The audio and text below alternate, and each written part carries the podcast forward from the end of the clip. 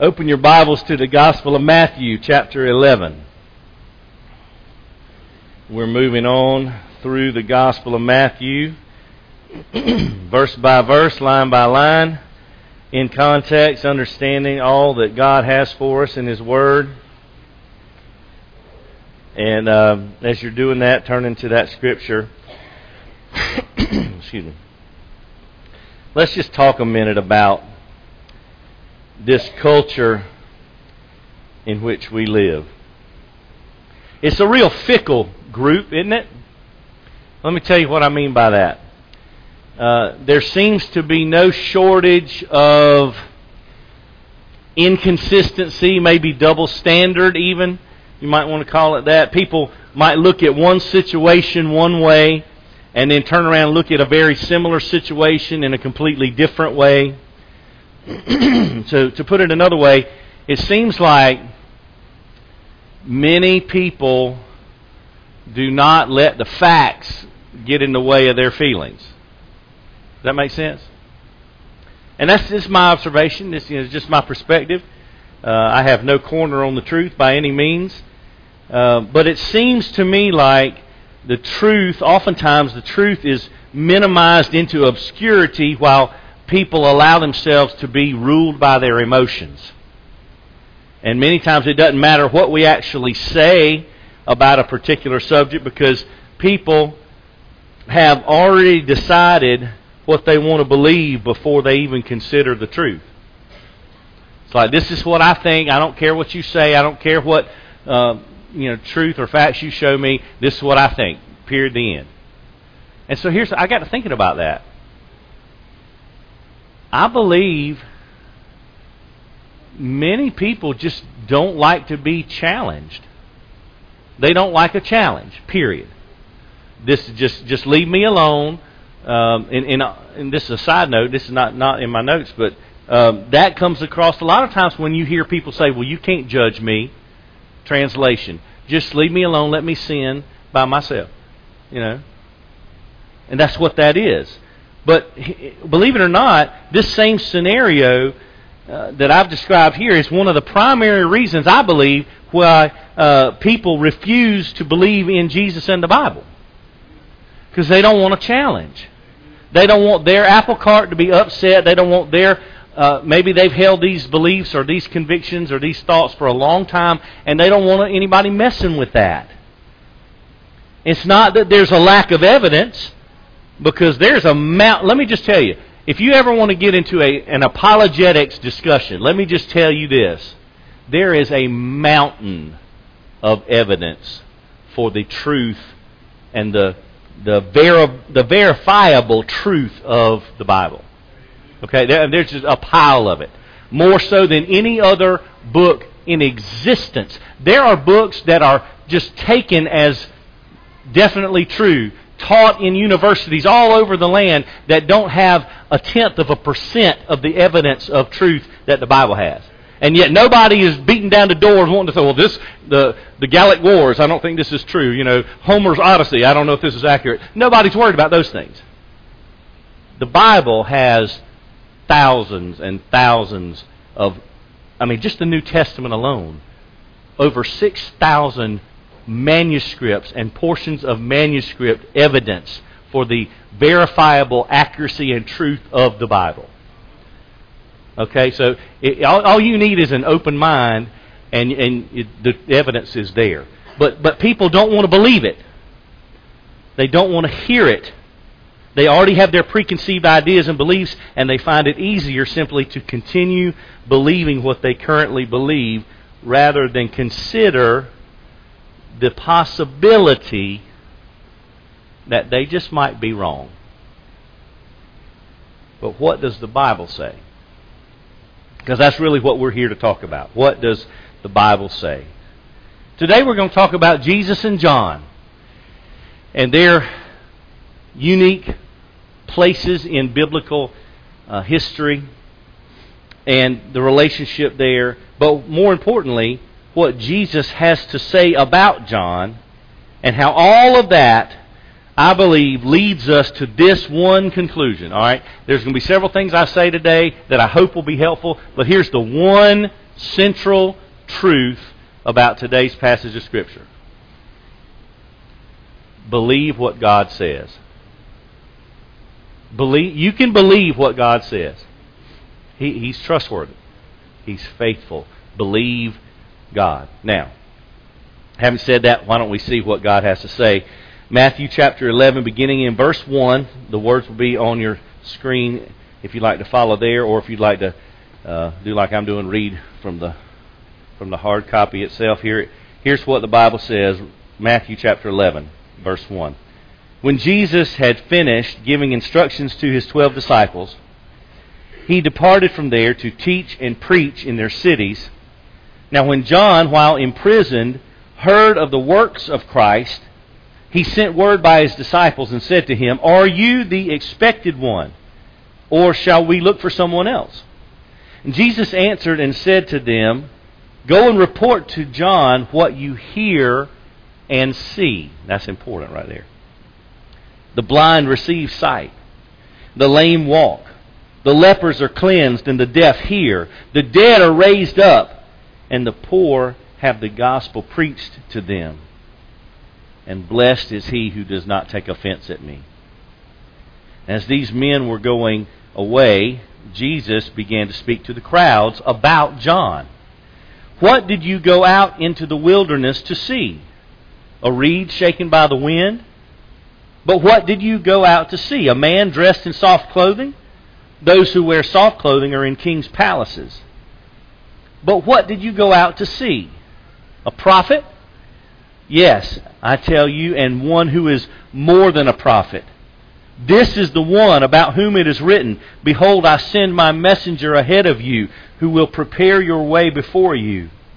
And truly I say to you, among those born of women, there has not arisen anyone greater than John the Baptist. Yet the one who is least in the kingdom of heaven is greater than he. From the days of John the Baptist until now, the kingdom of heaven suffers violence, and violent men take it by force. For all the prophets and the law prophesied until John. and if you're willing to accept it, John himself is Elijah who was to come. He who has ears to hear, let him hear. But to what shall I compare this generation? It's like children sitting in the marketplaces who call out to the other children and say, We played the flute for you, and you did not dance. We sang a dirge, and you did not mourn.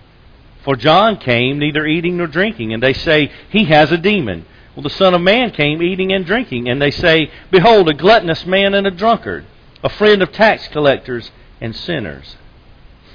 Yet wisdom is vindicated by her deeds. Father, I pray that you will take this word we've read this morning, and I pray that you will speak clearly to our hearts, help us understand, be gracious to us, that we would understand the truth you have laid out before us, and that we'd then be obedient to it, and we would live our lives according to your word. And we pray that you would do this in us by your grace, for your glory, and for our ultimate good. We pray in Jesus' name. Amen. This text, I will tell you up front, there's several parts of this particular passage that are a little bit challenging. You know, it's funny. I was thinking about this. I, I wrote that little introductory paragraph about some people just don't want to be challenged, and then I thought, well, isn't that interesting and ironic because this whole passage is filled with some challenges about some, some meaning, some understanding of some things. And so it's important that we ourselves don't fall prey to that that uh, perspective and attitude of, well, I just don't want to be challenged. We want to know what the Bible says. And so here, in this particular passage, there are several things that are pointed out to us. Um, and, and, by way of just uh, trying to be uh, concise, I've just kind of separated this text as it as the paragraphs fall into three paragraphs in this passage, uh, and, and each one kind of has a central idea. Number one, believe Jesus is the Messiah. Kind of simple, kind of straightforward, kind of a foregone, not a foregone conclusion, but you know, in, in church context, well, that I would think that's why we're here, right? Because we believe Jesus is the Messiah, right? And so, so we wouldn't necessarily just stumble into a church building unless we had already gotten a little bit of preconceived idea about who Jesus is, or else we wanted to know. But the Bible says Jesus is the Messiah, and here's how we know that. Jesus had finished giving instructions to his disciples. We talked about that in chapter 10 about mission trouble they might have and being loyal to the mission. The last couple of weeks we've discussed what the Bible said about those things. And now Jesus has left to go on mission himself. Because it says he's going to teach and preach, right? So he's going about his earthly ministry. And while that has happened, John has since back in uh, after chapter four, John the Baptist has been put in prison. Okay, so John sends some of his followers to go ask Jesus a question, and he wants to know. Now, we know some things about John, right? We know what his ministry looked like, and, and if you read, especially in the Gospel of John, you'll hear some things that John the Baptist said about Jesus, right? For example, in John chapter 3, you know what the last verse of John chapter 3 says? The very last verse? I think it's verse 30. You know what it says? He must increase, and I must decrease. In other words, my job's done. Here he is. And remember, when, when Jesus walked by, you remember what John said? John said about Jesus. Remember what he said?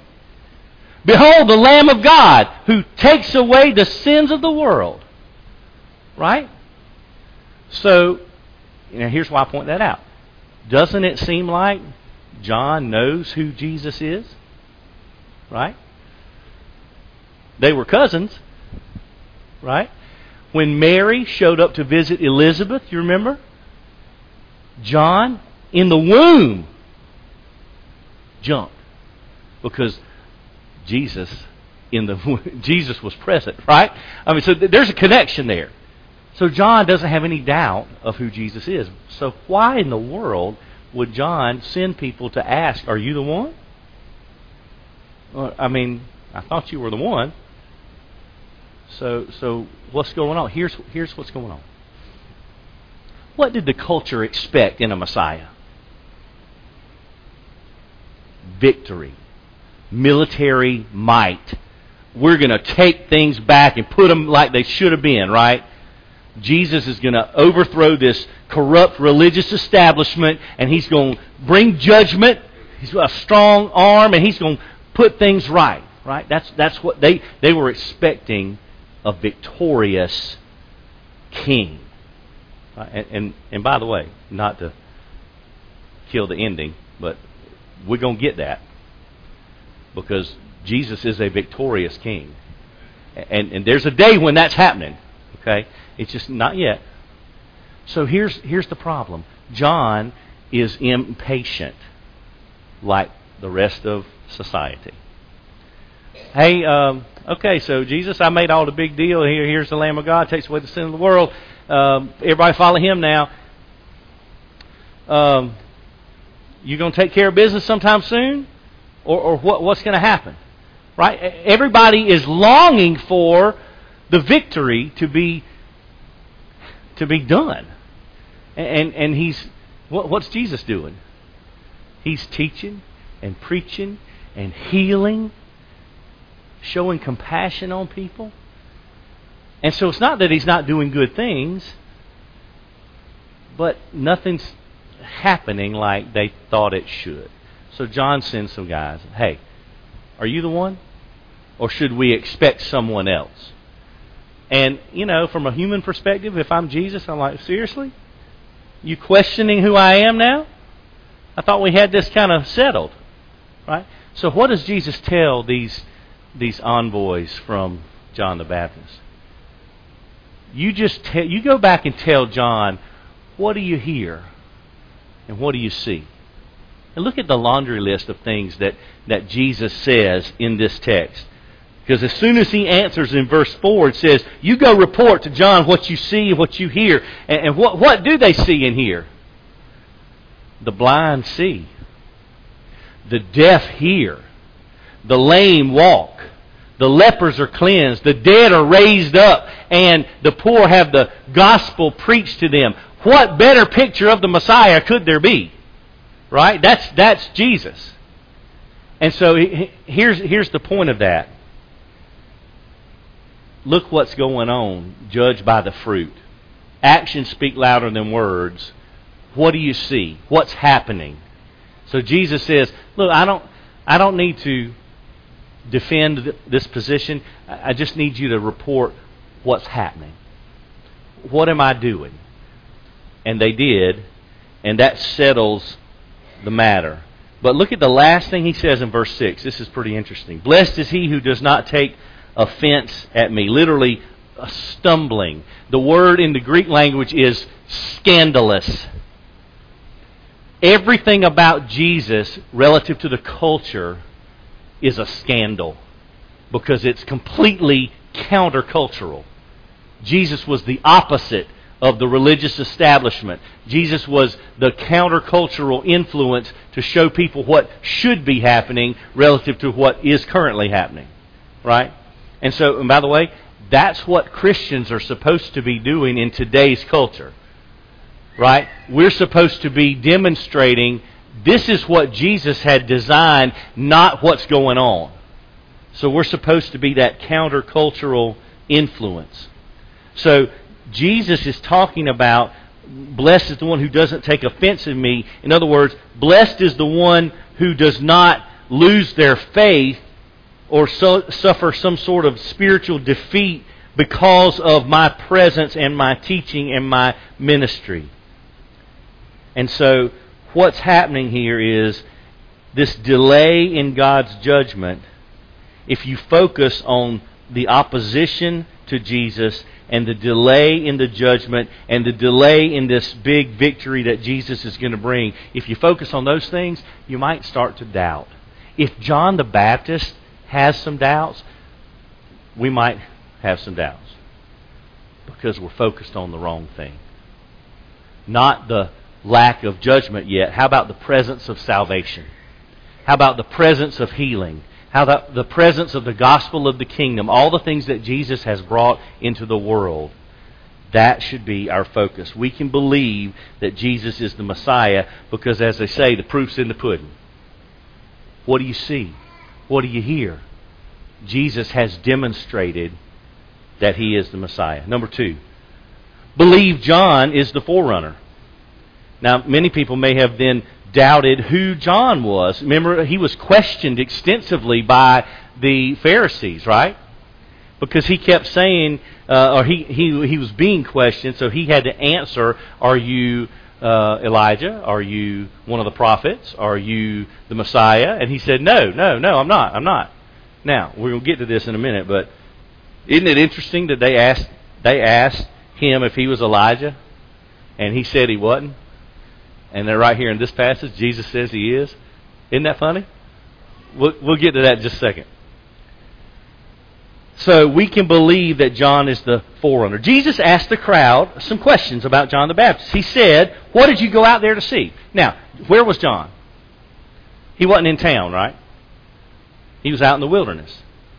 Right? He was eating locusts and honey and wearing a camel skin coat. You know, he, he, he was a rough looking dude. He was out in the wilderness. And so they were coming out to see him. They were coming out in droves. All the people from town were coming out to see and hear what John was talking about. And what was he saying? Repent. The kingdom of heaven is at hand. Right? That was his message. You need to repent because he's preparing the way for Jesus to show up and to enter into his earthly ministry. And so look at the things that Jesus asks the crowd about why they went out to the wilderness to see what John was all about a reed shaken by the wind. So, what does that mean exactly?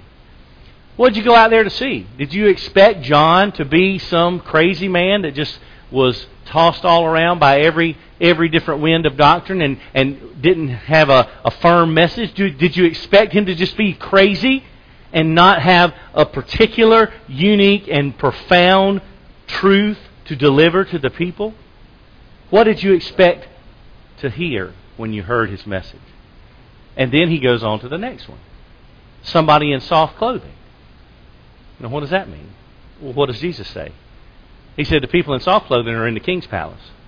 So, what did you expect? Some reserved, um, meek, not very outspoken person who was maybe you know, of, of privilege and uh, didn't really have uh, a lot to say, but he was just kind of reserved. That was not John. You just take a look at him. That was not who he was. That was not his message. That's not the personality he had. So is John going to be gentle? Is, is he going to be, you know, uh, off his rocker a little bit mentally in his message? But then he says the third thing. Did you go out there to see a prophet? And Jesus says, Ding, ding, ding. What do we have for him, Johnny? It's a pro- he's not just a prophet, y'all. He's abundantly more than a prophet. He's not just a prophet, he's the subject of prophecy. Isn't that interesting? The Bible says that John the Baptist is the focus of prophecy. In verse 10, he quotes Malachi chapter 3 and verse 1 Behold, I'll send my messenger ahead of you, and he will prepare your way before you. He also alludes to Malachi chapter 4, verses 5 and 6, which talk about the presence of Elijah. So, Jesus, in his own description of John the Baptist, is telling them, Do you not understand who this man is? Do you not understand what his purpose was on earth? His, his greatness comes from not uh, the fact that he's a prophet, but he is himself the fulfillment of that prophecy in the Old Testament, which Jesus proceeds to quote to them. And so he's greater than those who did no more than just prophesy about him. He was the prophet and the focus of the prophecy. So Jesus continues this praise and this description of John the Baptist because look what he says in verse 11. There's not a person born of women who is greater than John the Baptist. Now, who, who's born of women? Every right, every human being, right? So that that's saying every John the Baptist is is the greatest human being who has walked on the earth. Now, how can how can Jesus say that? Because Jesus is not your your ordinary human being. Jesus is the God man. He's in a class all by himself. So what Jesus is saying is John is greater than any other human being. Now, why would he say that? Because look what he says right after that in verse 11. Now, if John's that great, even the least in the kingdom of heaven is greater than John. So, what does that tell us? Do you know, can you understand what great privilege it is to be in the kingdom of heaven? If, if you are bought by the blood of Christ, if you are surrendered to the majesty and the authority of Christ, if you are forgiven of your sins because of the sacrifice of Christ, and you are promised eternal life in heaven because of the redemption that was secured by Christ, all those things put you in the kingdom of heaven. And that position is, Jesus says, is greater than the greatest human that ever walked the earth. Going to heaven is a big deal. It's a big deal. Jesus says so. But as he continues to talk about John, he talks about the kingdom of heaven. Because he's mentioned that the least in the kingdom of heaven is greater than John. But then he, he, he says this this is one of those troubling portions of this passage. The kingdom of heaven has been suffering violence, and violent men take it by force. And he says, For the prophets and the law proclaimed the word of God until John the Baptist arrived. And this is, this is a difficult truth Because the kingdom of heaven suffering violence. This is a lesson that John, while he's in prison, is learning, unfortunately, that the kingdom is not going to immediately judge all of God's enemies, which is why he was asking the questions to begin with. But the kingdom of God is going to be oppressed until God vindicates himself and his people. Some people, the uh, religious leaders of the day, the religious establishment, they, they think they understand the kingdom of heaven. Right? The Pharisees, the whole Sanhedrin, all the Pharisees, Sadducees, the, the elders, the teachers of the law, the scribes, all this, this whole large group of people that comprise the religious establishment, they're pretty convinced that they understand what they're doing. And they don't. And so when, when the Bible talks about the kingdom of heaven suffering violence, what's the practical result? Let, let me put it in. Uh, let me put it in our terms uh, to to equate to the Pharisees and those those in the, in that time period. If you have uh, in, in, today's day, if you have um, false teachers, if you have uh, maybe I'm I'm thinking of some folks that like uh, like a, a, a whole slate of TV preachers that I might lump into this category. They're not preaching the Bible, truthfully, um, and so they're they're um, they're preaching a different gospel. Uh, there's one in particular. I'm not going to say his name, but it's a big church in Houston, Texas, and he smiles a lot. You know what I'm talking about. So anyway, um, so he's not preaching the gospel.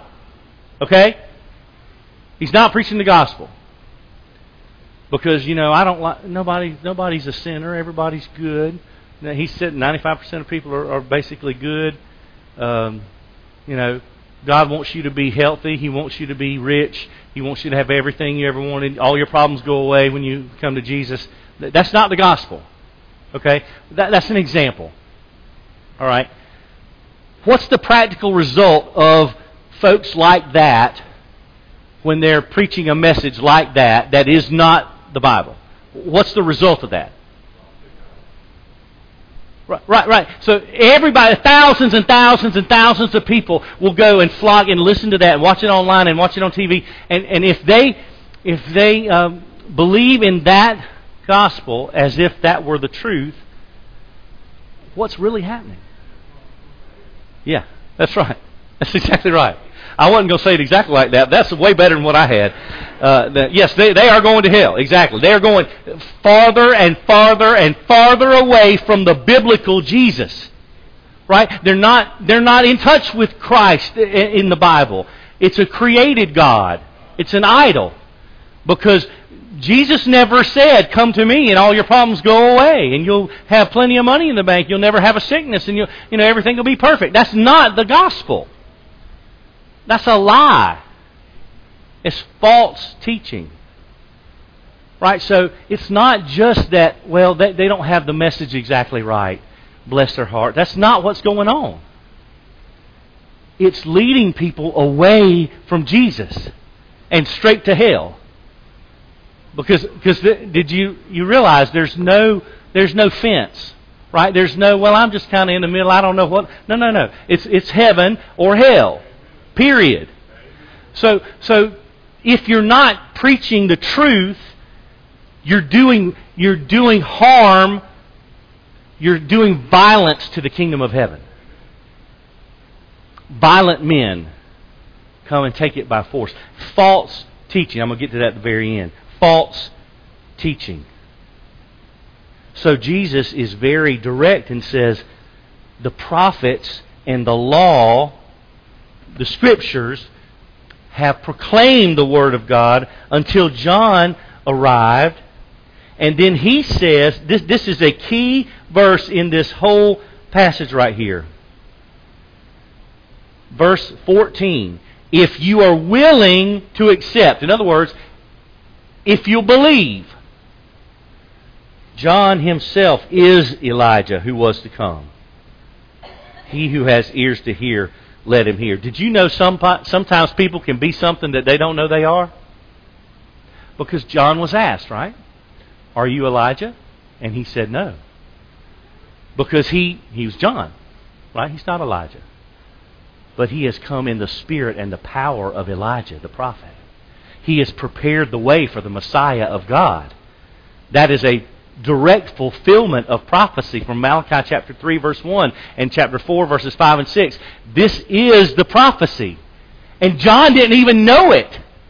He didn't even know what he was really accomplishing through the ministry God had given him because he said, No, I'm not Elijah. No, he's, he's greater than every, any other human that's ever lived. He's abundantly more than a prophet. He is preparing the way for the Messiah. And so Jesus says he is Elijah. He has prepared the way. Now, what does that tell us? Jesus is the Messiah. John was the forerunner, and we can believe that. And by the way, when Jesus says, He who has ears to hear, let him hear, the physical act of hearing is not enough. It's more important to, to take in what's heard, to comprehend it, and then to assimilate it, put it into practice. So says Leon Morris. Uh, he wrote a, a, great commentary on this gospel and that particular verse in, uh, uh, uniquely uh, about not just hearing, but do you really take it in? So this focus on the fulfillment of prophecy. John has an Elijah-like ministry, but it hinges on are you willing to believe it? Are you will if you're willing to accept Jesus says that, if you're willing to accept it, John is Elijah who was to come. If you have ears to hear, you should hear. Believe Jesus is the Messiah. Believe John's the forerunner. The last one, and perhaps the most important, believe the Word of God. Just very simply, believe the Word of God. Jesus compares this unbelieving generation to children. He says they, they sit in the marketplace, they call out to other children, and look at the things he says. This is so interesting, the symbolism, kind of a, um, an illustration he uses. Jesus says, talking about the generation, says, well, we played the flute, but you didn't dance. We sang a dirge and you didn't mourn. In other words, you didn't react in the way that you should have reacted to these things. And then he talks about the difference between John and himself. The Bible says that John came neither eating nor drinking. All right, so let me let me just try to explain what I, what this means, what this illustration means that Jesus is using. John was not the normal character, right? Um, everybody else is in town, you know, maybe three meals a day, whatever whatever it may look like, but they're, you know, food and drink, they're normal, normal, okay? And John's not like that.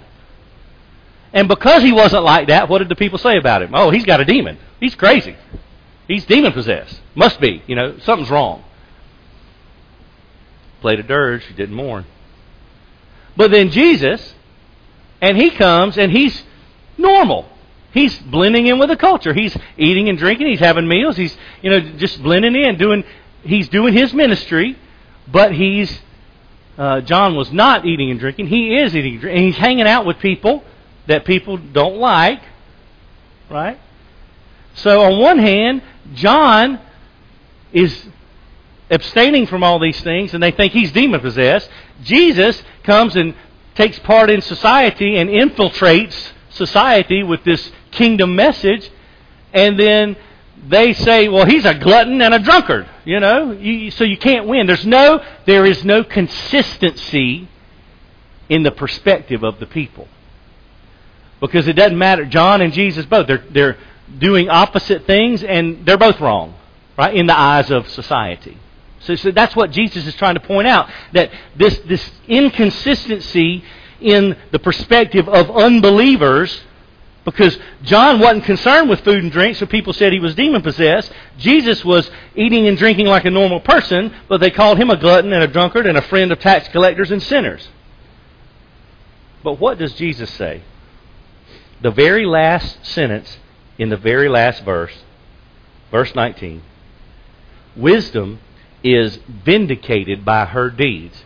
Now, what does that mean exactly? Well, I said it before, and I'll say it one more time. Actions speak louder than words, don't they? Did you know the objective truth about who John is, about who Jesus is, does not hinge one little bit on what people think? Those people who did not receive either of them, John nor Jesus, just because they were not uh, received well in the, in the spirit of which they came, does not change the truth of who they were and who they are. Right? So, it's, it's, I, I saw a news clip. I don't know why I'm even thinking of this. Good grief, my brain. Uh, I saw a news interview where, because this is the illustration I always use, where, where I, I saw that this person who was being interviewed on CNN and actually said, uh, was asked, so 2 plus 2 equals 4, and she said, no, not necessarily. And I always, I always use this because it's the lowest common denominator, right? 2 plus 2 equals 4. End of story. You can scream to, you know, the cows come home that it doesn't, but it doesn't change the truth 2 plus 2 equals 4. And in here I see this video of some deranged person on a national news network actually saying, no, not necessarily. 2 plus 2 may not equal 4. Depends on how it's interpreted. No, no, that's just not, that's, that's not true. That's just, that's not, that's not normal. It doesn't matter ultimately if someone disagrees with the truth of God and His Word because God and His Word has proven itself since the beginning of time that it is true. It is objectively, verifiably true. This is a uh, a by their fruits you will know them type of situation.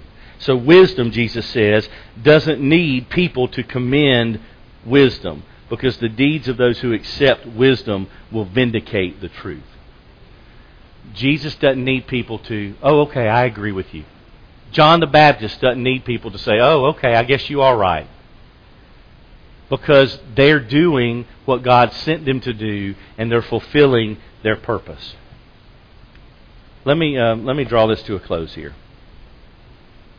You know, our our enemy, the devil, has tried unceasingly since the dawn of time to get us to question God's word. I mean, if you go back, go back to the Garden of Eden. That's how old this is. You need to question what God said. Right?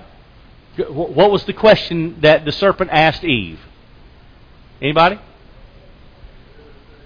There it is. Did, did God really say that? So that? That's the that's the temptation and the deception from the beginning of time. Did God really say that? He did it in the garden. He's still doing it today. He's constantly asking that question and begging us to ask that question. Did God really say? The primary issue with this is that the devil is a liar and the father of lies. He always has been and he always will be. So let me, um, I, I, got a, a, quote that I want to end today with. Uh, I, I, just heard it in a sermon two days ago and it really made a, an impact on me. I want to read it to you and then say one more thing and then we'll be, we'll be done. Mark Driscoll he provided us a little wise counsel when it comes to how we approach the Word of God. He said, The only way to interpret the Bible is this if I disagree, I'm wrong. If I think God made a mistake, then there is something profoundly wrong in my understanding. I am not in authority. I am under authority. Even the parts I don't understand, I submit to. Even the parts I struggle with, I submit to. Even the parts I disagree with, I submit to. Let God be true and every man a liar. I don't want to be a false prophet. Here it is false teacher. I don't want to be a false prophet. And do you know how you start being a false prophet? You don't reject everything, you just begin by rejecting something. You question what God says. Now, I'm not talking about, please, please don't misunderstand me. I'm not talking about parts of Scripture like um, the end times in Revelation, where there are multiple views about the timing and when this is going to happen and all that. I'm not talking about that stuff. Because God fearing, God believing, Bible submissive people can talk about and, and, and uh, debate those things. And, you know, we'll never, God says we can't know, so, you know, let's leave it at that. I'm not talking about that. I'm talking about solid, non negotiable Bible truth. Jesus Christ is the Son of God, He is God Himself. Jesus Christ died on a cross for our sins, and everyone who places their faith and trust in Him alone for forgiveness and salvation will be forgiven of their sins and given eternal life. Period. I'm talking about Bible truth. When we question Bible truth, here's, here's, what, it, here's, what, the, here's what it boils down to. It goes all the way back to the garden. I mentioned the question that the devil asked and and here's the other part of that. Being in a relationship with God just isn't enough. Being loved and forgiven and cared for by God just isn't enough. Because what we really want is we want to be God. That was the sin of the garden. It's the ultimate temptation to sin now. We, we can't stand the thought of someone, anyone else, telling us what to do. You look in, in every corner of creation, you look in every human relationship. It, it, could be at school, it could be at work, it could be in the society with law enforcement, it could be in the military, it could be in families, it could be parents to children every single one of us can't stand, somewhere in our hearts, we cannot stand the thought of someone else telling us what we must do. We don't like being under authority. And the foundation of a loving relationship by faith with Jesus Christ is we are totally under His authority.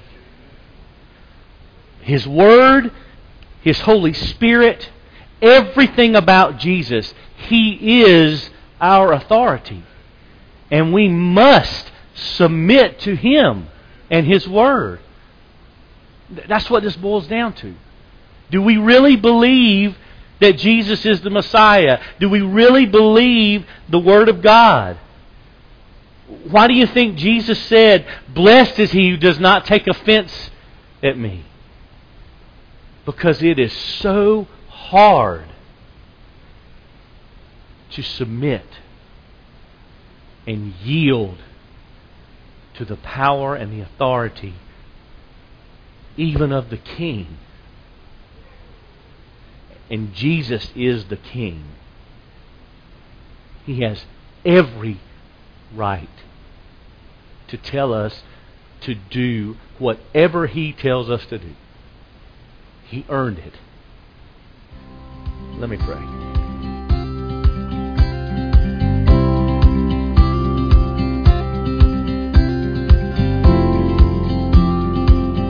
Thank you for listening to this message from God's Word. For more information on Berlin Baptist Church, we invite you to explore our website at www.berlinchurch.org.